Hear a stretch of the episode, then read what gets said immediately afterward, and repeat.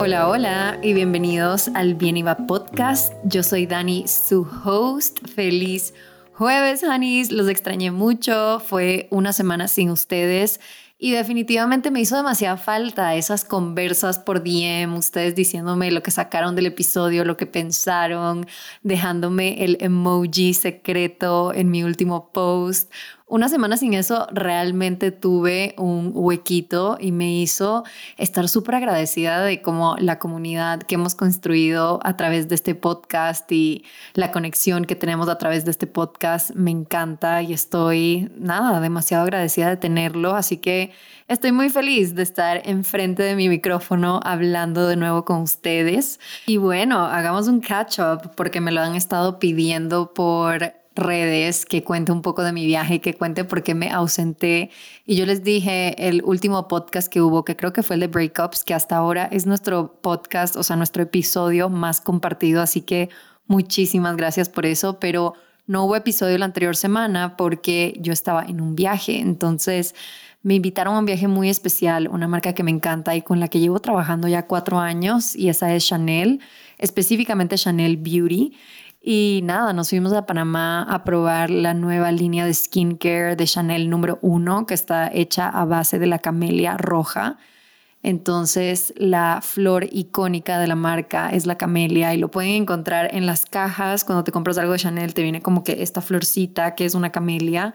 Y lo especial de esta colección, que la he mostrado en mis stories, o sea, de esta nueva colección de skincare, es que está hecha a base de camelia rojas, que tiene propiedades propiedades, propiedades, eso, anti-envejecimiento. Y también lo cool de esta línea es que es súper eco-friendly. Entonces, por ejemplo, es la primera vez que Chanel hace los potes de cierta manera que tú vayas a la tienda cuando se te acaba el producto y te rellenan el pote para no tener que gastar en un envase nuevo y también eh, las tapas de los envases son orgánicas porque están hechas de las semillas de la camelia. Entonces están usando la flor en toda su propiedad, lo cual me parece lo máximo y me encanta cuando las marcas están tomando pasos para ser más eco-friendly. Creo que es algo que las nuevas generaciones eh, apreciamos un montón y de hecho estoy preparando un episodio súper especial del el cambio climático. Es algo que está pasando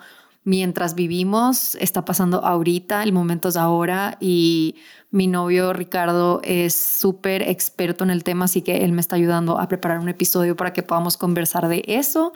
Pero bueno, este episodio no se trata de eso. Eh, entonces sí, me fui a Panamá, estuvo súper cool, nos quedamos en un hotel divino que se llama La Compañía, que queda en el casco antiguo de Panamá. Yo Panamá lo conozco muy bien porque vivía ya tres años, entonces es súper cool siempre regresar, siempre me encuentro con gente que conozco, la gente es súper cálida.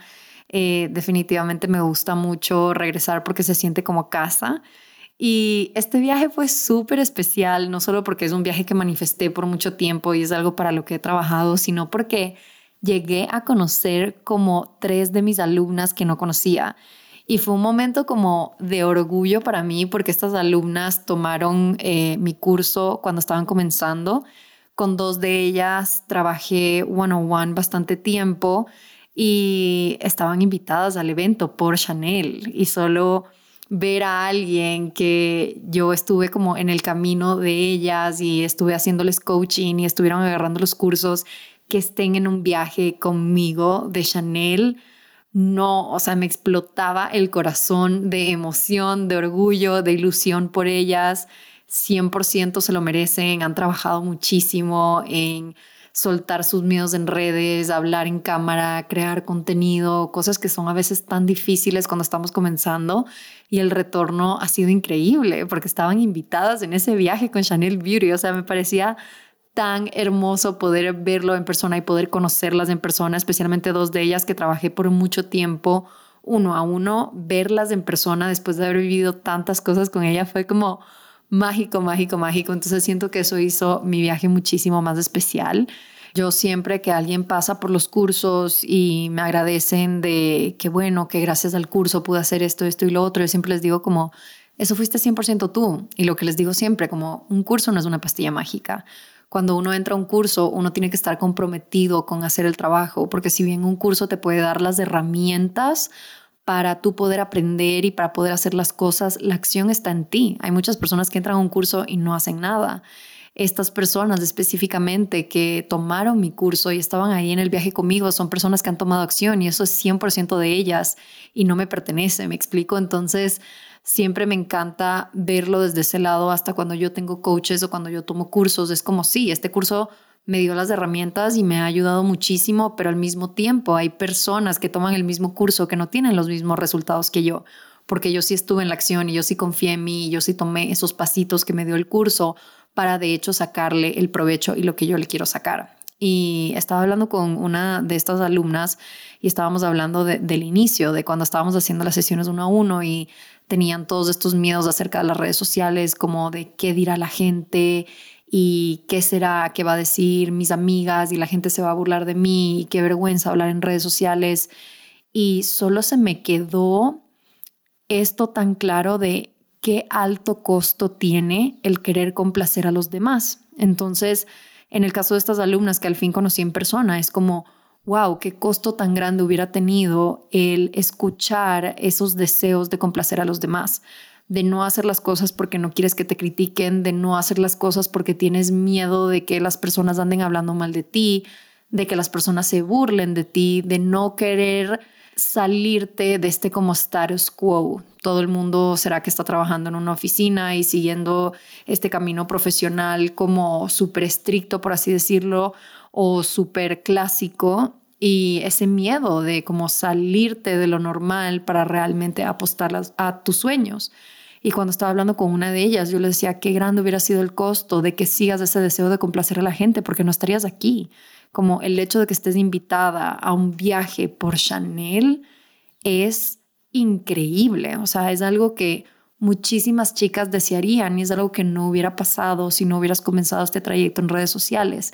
Qué poderoso cuando lo vemos del otro lado de escuchar esas ganas de complacer a la gente. Tiene un costo enorme cuando se trata de las cosas que pueden pasar en tu vida y de esos sueños que se pueden cumplir, porque ningún sueño se cumple al tú escuchar a los demás, al tú complacer a los demás. Y esta conversación se me quedó súper presente en mi mente y he estado pensando muchísimo en esto de todas las cosas que hubieran pasado si yo también hubiera seguido ese deseo que tengo de complacer a la gente.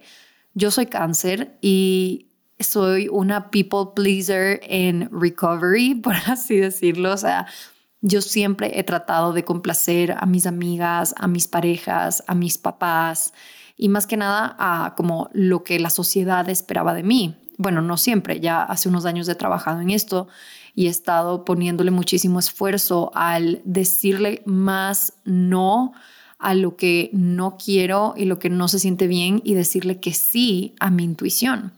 Y entonces cuando estamos hablando de complacer a gente, yo digo como hay tantos costos que hubiera tenido yo si hubiera complacido a la gente siempre. Entonces probablemente seguiría en un país y en una relación donde yo no estaba para nada feliz. Probablemente seguiría en un trabajo, en periodismo, que realmente no me llenaba y sentía que no estaba cumpliendo con mi pasión y mi misión. Probablemente no tendría la casa que tengo hoy, no tendría el negocio que tengo hoy y también no tendría las relaciones que tengo hoy, porque sí creo que las personas que ponemos límites y tratamos de decirnos que sí más a nosotros mismos, de cierta manera logramos tener relaciones más profundas, porque es muy fácil y es muy superficial tener una relación. Y cuando digo relación, digo relación de trabajo, relación amorosa, relación de amistad es muy fácil sostener una relación cuando la otra persona te está diciendo que sí a todo, ¿verdad? No hay conflicto, pero al mismo tiempo tampoco hay crecimiento, porque es solo una persona que siempre va a estar de acuerdo contigo, es una persona que siempre te va a estar complaciendo. Entonces, viéndolo desde tu lado, viéndolo desde el lado de complacer tú a las personas, probablemente nunca vas a llegar a tener relaciones realmente mágicas y nunca vas a tener estos sueños mágicos realizados si tú siempre estás diciéndole que sí a las cosas que realmente quieres decirle que no. Entonces, con este podcast quiero hablar un poquito de esas ganas que tenemos de complacer a las personas, lo caro que te puede salir complacer a las personas y pasitos que puedes tomar para cada vez decirte más sí a ti y a las cosas que quieres y decir no a las cosas que sabes que no te pertenecen y no te van a aportar para mí una manera muy fácil de ver cómo esta fascinación que tenemos con complacer a los demás y más que nada este hábito que tenemos de complacer a los demás es que complacer es poner las necesidades de otros sobre las tuyas, es poner los deseos de otros sobre los tuyos y decirte a ti mismo constantemente que lo que tú quieres no es importante. Y como yo les digo siempre, el diálogo interno que uno tiene con uno mismo es sumamente importante porque crea nuestra realidad. Entonces, lo primero que creo que hay que reconocer y lo primero que uno se tiene que adueñar es de la noción de que no puedes complacer a todo el mundo.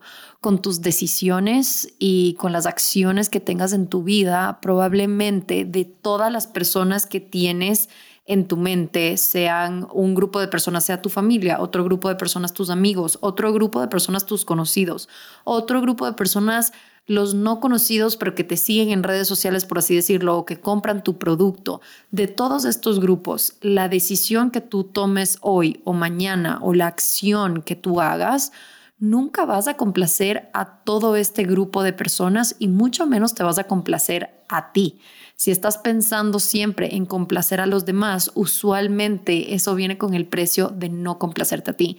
Entonces, antes de comenzar, creo que sí hay que reconocer que yo, en mi opinión al menos, hay momentos donde está bien complacer a los demás. O sea, hay momentos donde yo, por ejemplo, soy una persona que no le gusta el conflicto y hay muchas veces que yo complazco a los demás porque sé que no estoy negociando una parte de mí, por así decirlo, y cosas como cuando planifico viajes con mis amigas, siempre dejo que ellas planifiquen y decidan un montón de cosas. Uno por perezosa, y lo admito, pero otro porque yo sé que yo igual la voy a pasar bien, no importa dónde nos quedemos, no importa dónde comamos, yo probablemente la voy a pasar muy bien. Entonces, en esos momentos yo digo, aquí vale la pena complacer a los demás aquí no vale la pena que yo esté tratando de decir lo que yo quiero y lo que es importante para mí, si yo igual sé que igual voy a pasar bien, igual voy a comer rico. Si tus amigos están tratando de decidir a qué restaurante ir, no tengas tampoco esta narrativa de no puedo complacer a nadie, porque de ahí solo serías una persona conflictiva porque sí, probablemente a cualquier restaurante que vayas vas a tener algo en el menú que te va a gustar y bueno, si no te gusta, regresas a tu casa y te comes algo. Me explico como creo que la madurez también está en reconocer en qué momentos está bien complacer a los demás y en qué momentos está bien advocar por ti mismo y decir como, no, yo de hecho no quiero hacer esto. Los momentos donde hay que tener cuidado cuando estamos complaciendo a los demás es cuando estás dejando partecitas de ti en el camino. Y esta frase me duele tanto porque me puedo como imaginar visualmente. ¿Se acuerdan cuando les dije lo de los arquetipos de las mujeres, que yo estaba como imaginándome a esta maga, por así decirlo, a esta persona que estaba como elevada y tenía el pelo blanco y etcétera. Em, siento que esta frase también me da algo súper visual, me da como está Dani caminando y poquito a poquito se le va cayendo su brillo cada vez que le decía que sí a las cosas que le quería decir que no puede ser relaciones pasadas, puede ser trabajos pasados, puede ser veces en que postergó comenzar solo porque tenía miedo de que las personas hablen mal de ella o la critiquen. Es como veo a esta Dani dejando que pedacitos como de escarcha, por así decirlo, se salgan de su cuerpo y cada vez se apaguen más y más y más, porque se estaba diciendo que no constantemente a ella. Entonces, creo que cuando caemos en este patrón de complacer a los demás y cuando seguimos dejando estas partecitas de nosotros en el camino, le hacemos muchísimo daño a nuestro autoestima y también le hacemos muchísimo daño a nuestra intuición. Y creo que esto es tan, tan, tan peligroso porque la intuición es algo que debería regir tu vida. Tú eres una persona que se conoce perfectamente, tú eres una persona que sabe lo que quiere, y cada vez que complaces a los demás, le estás diciendo a tu intuición que no es suficientemente importante. Y entonces yo en mis cursos doy este ejemplo de específicamente las redes sociales. Ustedes saben que aquí hablamos mucho de las redes sociales porque, bueno, a eso nos dedicamos. Y yo les digo como, ok, ¿cuántas veces han querido subir un post o han querido subir una foto y se lo mandan a su hermana y a su amiga pidiendo una opinión? Y diciendo como, ¿te parece que debería subir esto? Cuando a ti te encanta la foto, el post es algo que has querido hablar por mucho tiempo y al fin te estás atreviendo y le estás pidiendo permiso a los demás para poder hacer esto que tanto quieres hacer o para mostrar esto que tanto quieres mostrar. Y puede parecer como algo tan chiquito, pero estas pequeñas acciones que hacemos en el día a día poco a poco van apagando nuestra intuición. Esa vocecita dentro de nosotros que nos dice, aquí es, esto es lo que tienes que hacer, esto es lo que quieres, esto es lo que deseas, esto es lo que tú y tu corazón quieren. Entonces, cuando estamos pidiendo estas opiniones de los demás, estamos apagando poquito a poquito esa voz y cada vez le decimos, no eres importante, no te voy a escuchar, no eres lo suficientemente presente en mi vida como para hacerte caso. Y ahí es cuando comenzamos a dudar un montón en nosotros. Creo que hay personas que están súper confiadas en sí mismas porque están súper alineadas con su intuición y están escuchando esa intuición constantemente, están escuchando ese gut feeling, eso que sientes corporalmente, literalmente en tu barriga que te dice, esto no es, o esta persona no es, esta pareja no es, salte de aquí. Cada vez que callamos a esa vocecita, le estamos mandando un mensaje a todo nuestro sistema nervioso de que tu intuición no es suficientemente importante. Y yo les digo, en las redes sociales tu intuición es tu brújula. Tú al final del día puedes hacer contenido increíble y las personas probablemente lo van a copiar.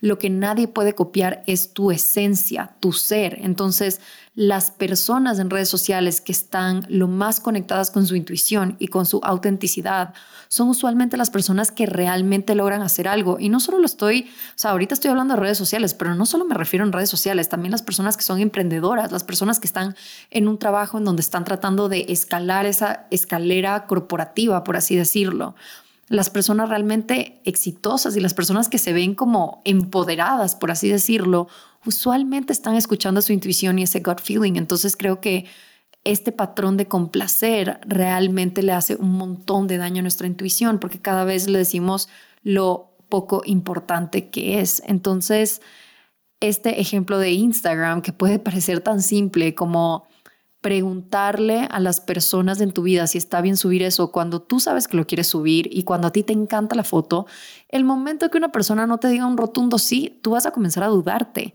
y vas a comenzar a decir, ah, bueno, entonces no debería subir esto, entonces ¿para qué invento? Yo sabía que no tenía que ponerme a inventar ahorita y terminas no haciéndolo. ¿Por qué? Solo por complacer a los demás. Porque si tú creaste eso, si tú te tomaste esa foto o si tú escribiste ese caption, es porque algo dentro de ti, tu intuición, te estaba diciendo que lo hagas y te estaba diciendo que lo quieres hacer. Y el momento que tú le pides permiso a otra persona y esa persona te dice, mm, no sé, como que, o sea, sí, pero no sé si pondría esto, ahí tú le estás dando el permiso a las personas de decidir por ti. Y creo que eso es un slippery slope porque comienzas con algo chiquitito y de ahí estás sentado un día viendo tu vida, viendo dónde vives, viendo con quién estás y dices, why the fuck am I here?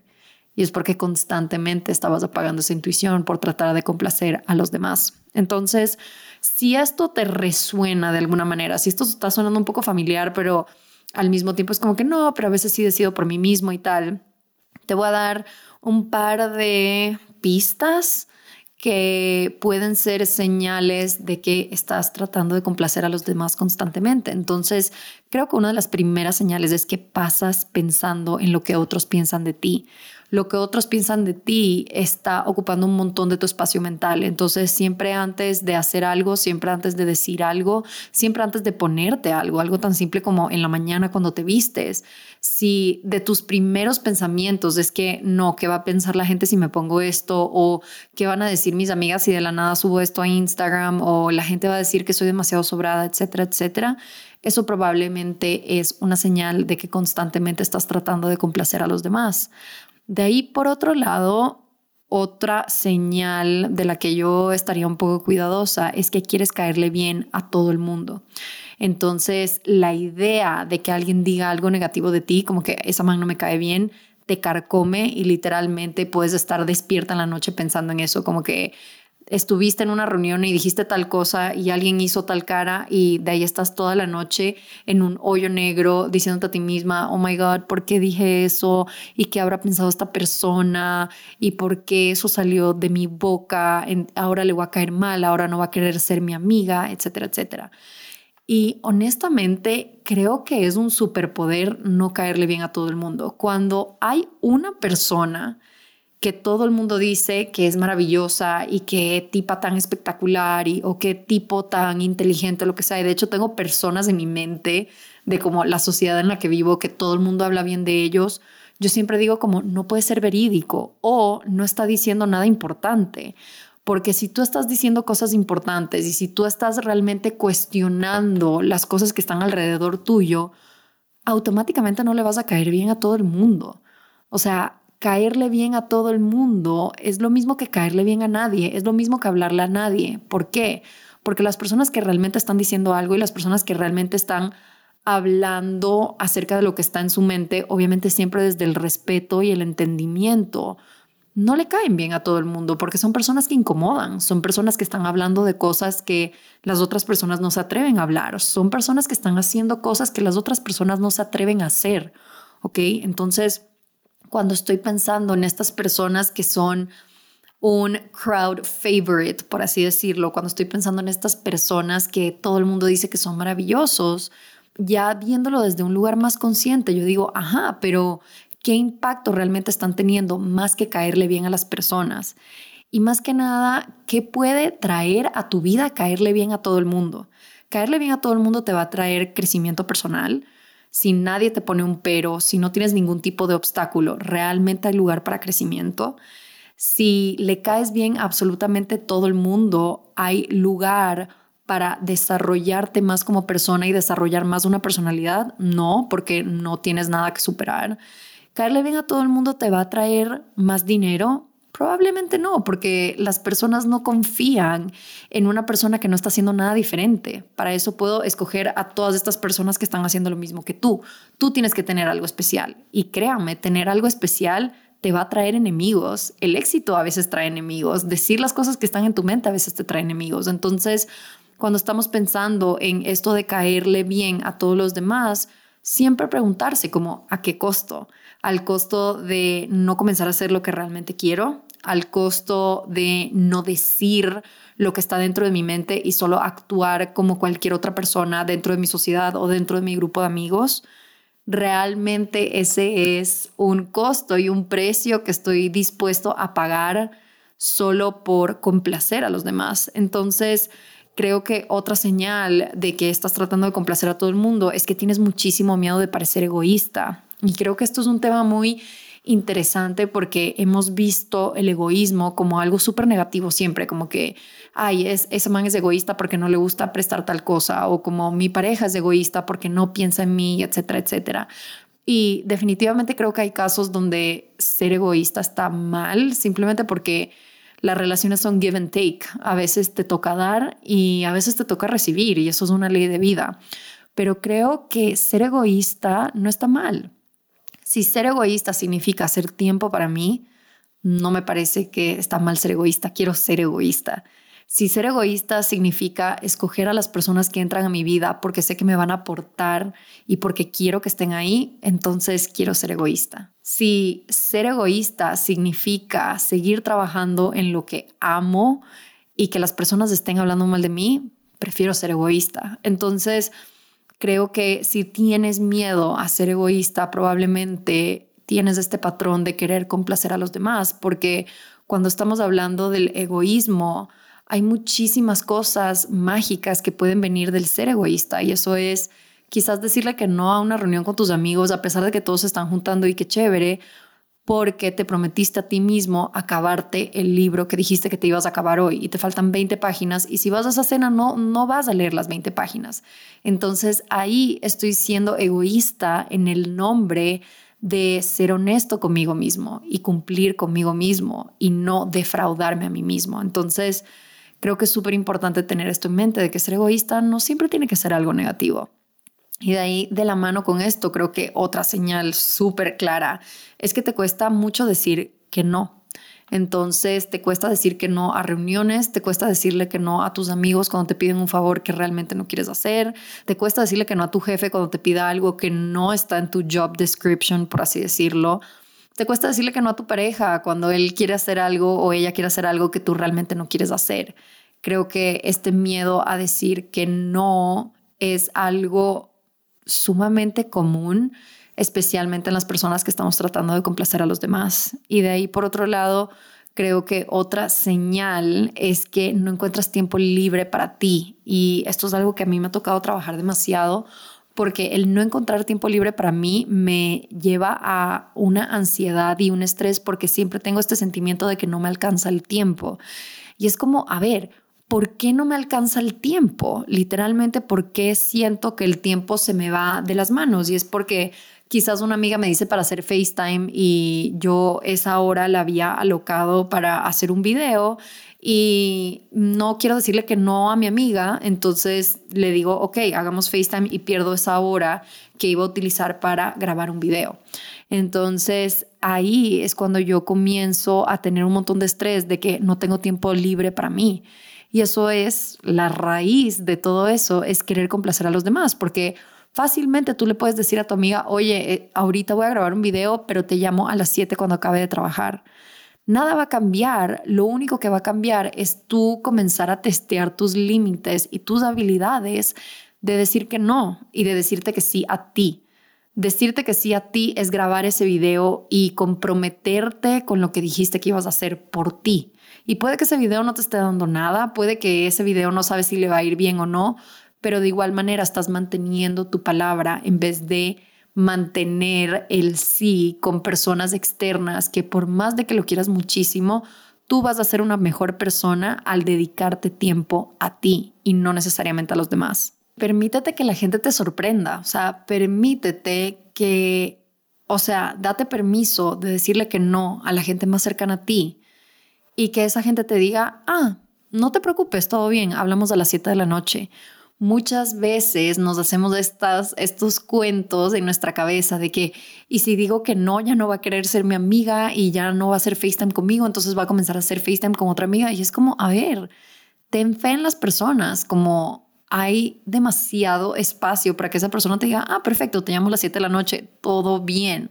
Lo hacemos muchísimo más grande en nuestra cabeza cuando estamos tratando de decir que no, si no es un hábito que tenemos. Y creo que en esto de señales de si estás tratando de complacer a los demás, la señal más grande va a ser no pones límites. No pones límites con tus amistades, no pones límites con tu trabajo, no pones límites con tu familia. Y honestamente, la manera de tú ser la mejor amiga que alguien puede tener, la mejor pareja que alguien puede tener, la mejor hija o el mejor hijo que alguien puede tener, es poniendo límites, porque ahí eres una persona que se valora a sí mismo y por ende valora sus relaciones. No hay espacio para que otros te valoren cuando tú no te valoras a ti mismo. Y una gran parte de ese valor que nos tenemos a nosotros mismos es nuestra capacidad de decir que no y de poner límites de decir que no a las cosas que sabes que no están encajando, a las cosas que sabes que no te van a poner más cerca de donde quieres estar mañana, a las conversaciones que sabes que no te enriquecen y no te nutren, a los hábitos. O sea, mucho de esto de complacer a los demás pasa dentro de casa, a los hábitos que le sigues diciendo que sí, que sabes que te están haciendo mal, que sabes que no te están ayudando en nada. Cuando dices, este es el último vape que voy a comprar y a la semana siguiente estás comprando otro cuando estamos hablando de complacer a los demás, mucho pasa a puerta cerrada y esa relación que tienes contigo mismo. Entonces, aquí quiero hablar de pequeños pasitos que podemos tomar hoy para dejar de complacer a los demás y comenzar a escuchar más nuestra intuición y nuestra autenticidad. Entonces, el primer pasito que te voy a recomendar es que pienses antes de decir sí. O sea, puedes decir, te aviso en un rato. Entonces, aquí se trata de permitirte darte el espacio para realmente pensar si eso es algo que quieres hacer. Entonces, digamos que una amiga te pide un favor o un amigo te pide un favor. No tienes que decirle que no inmediatamente y tampoco le tienes que decir que sí. Dile, ok, déjame ver mi horario y te aviso. Y actually tomarte tu tiempo para sentarte contigo mismo y decir, ok, ¿qué estoy sacrificando por hacerle este favor a esta persona que tanto quiero? ¿Qué otra opción le puedo dar? Oye, hoy no puedo, pero ya hablé con tal otro amigo y dice que él te va a ayudar, ¿ok? Entonces es solo darte tiempo para organizarte y así mismo solo con decir te aviso un rato estás poniendo un límite de no te voy a decir sí, no, ahorita no te voy a dar una respuesta en este instante me voy a permitir el espacio para pensarlo y para ver realmente dónde puedo meter esto en mi horario. Y creo que solo comenzar con ese pasito, algo tan simple como una amiga que te dice, vamos a cenar el miércoles y tú le dices, dale, hoy te aviso y realmente avisa. O sea, no seas de esa persona que es como que sí, te aviso y nunca avisa. No, eso tampoco está bien. Pero permitirte el tiempo y el espacio para poder sentarte contigo mismo y decir, ok, puedo hacer esto, me da tiempo, qué estoy sacrificando si hago esto o no. El segundo pasito chiquito que puedes hacer es poner límites pequeños contigo mismo. Entonces, cuando yo estaba trabajando en todo esto de mis límites, porque llevo un tiempo trabajando en esto, porque como les digo, yo soy una people pleaser en recuperación. Yo antes esto era algo que ocupaba muchísimo de mi espacio mental. Comencé a hacerme promesas chiquititas a mí misma que me iban a comprobar que estoy cumpliendo con esos límites que estoy poniendo. Entonces, por ejemplo, decir que voy a leer 20 páginas esta noche.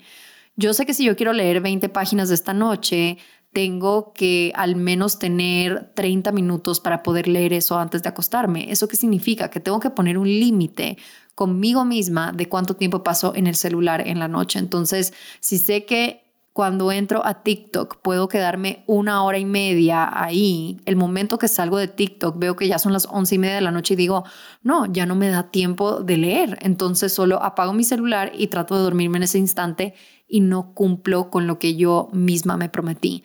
Entonces trato de ponerme estos, estas pequeñas metas, por así decirlo, conmigo misma para yo cumplir y así comprobarme a mí misma que me estoy poniendo límites dentro de casa. No es que le estoy diciendo que no a alguien, no es que le estoy diciendo que sí a alguien, le estoy diciendo que sí a mí, a mi conocimiento y a mi crecimiento. Y eso es súper importante porque eso te va a llenar de más confianza y de más autoestima para el momento que le tengas que decir que no a alguien en tu vida no sea tan difícil, porque constantemente te estás diciendo que sí a ti mismo y a las cosas que son importantes para ti. Y creo que esto también va de la mano con cosas que te prometes que vas a hacer en la mañana. Por ejemplo, mañana me voy a despertar temprano a hacer ejercicio y resulta que tus amigas salen a tomar un vino o salen a tomar un café la noche antes tú dentro de ti saber que esa reunión va a volver a pasar, que porque te pierdas una no se va a acabar el mundo y recordarte que te prometiste algo a ti mismo la mañana siguiente. Y si vas esta noche a lo que te están invitando tus amigos, lo más probable es que no vas a hacer eso que te prometiste hacer en la mañana. Entonces, esos son los pequeños límites que digo, que pongas contigo mismo para el momento que le tengas que decir que no a alguien no sea tan difícil. Y de ahí, por otro lado, esto de complacer a los demás, que viene mucho con el miedo de que la gente hable mal de ti y eso, otro pequeño pasito que puedes tomar es no caer en el chisme. Lo hemos hablado antes de cómo el chisme une y cómo el chisme te da algo de qué hablar y cómo el chisme pone este tema de conversación del cual todo el mundo puede ser parte de porque usualmente se trata de personas que todo el mundo conoce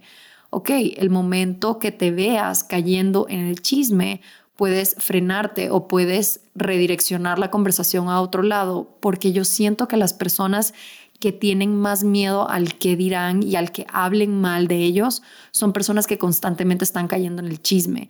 Cuando tú dejas de participar tanto en el chisme, eso deja ser como un delirio de persecución tuyo. Me explico, como tú no estás hablando mal de nadie, realmente esa preocupación de que otros estén hablando mal de ti se va disminuyendo poquito a poquito porque ya no estás en ese mindset de chisme y de hablar mal de los demás.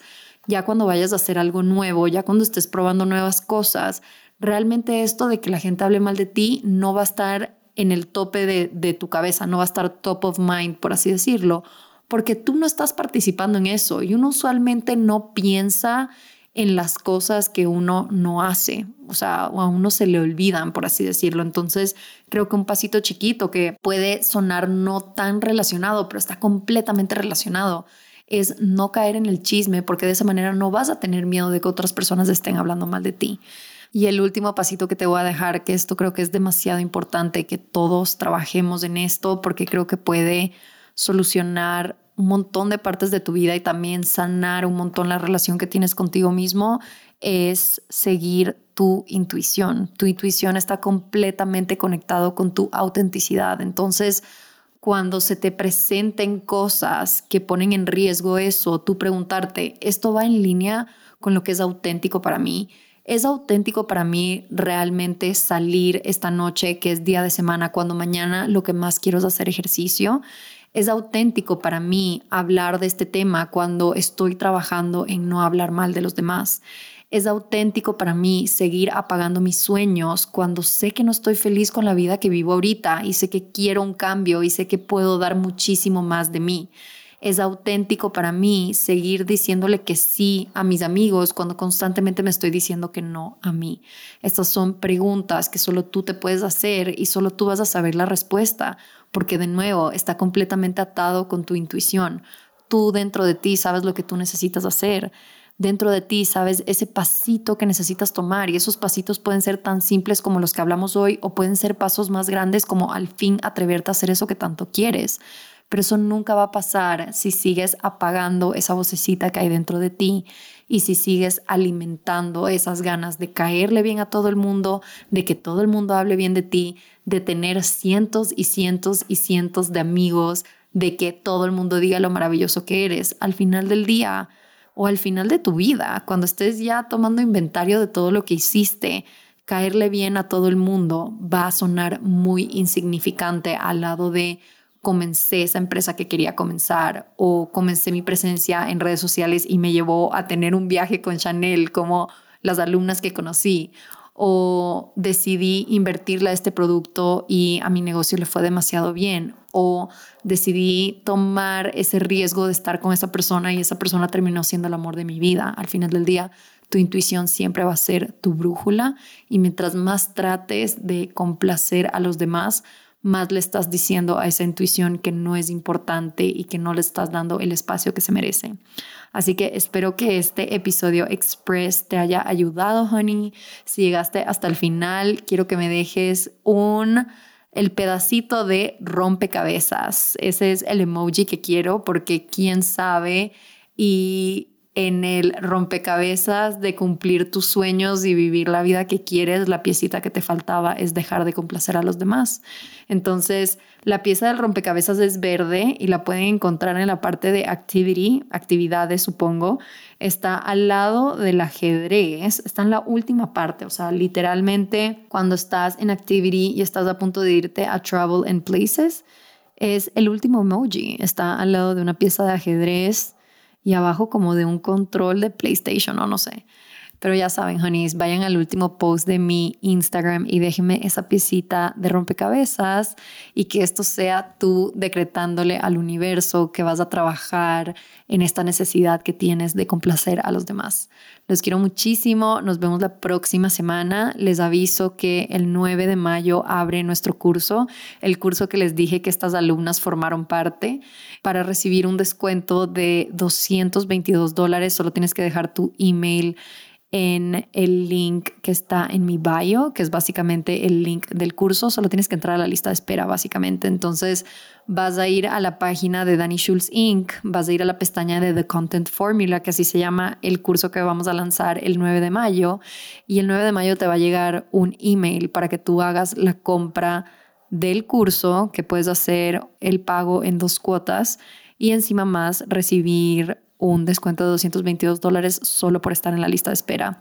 Vamos a crear mucha magia en este curso. Este curso se trata todo de al fin hacer lo que quieres hacer en redes sociales y al fin llevarlo al nivel de que puede ser un negocio y que puedes vivir de eso.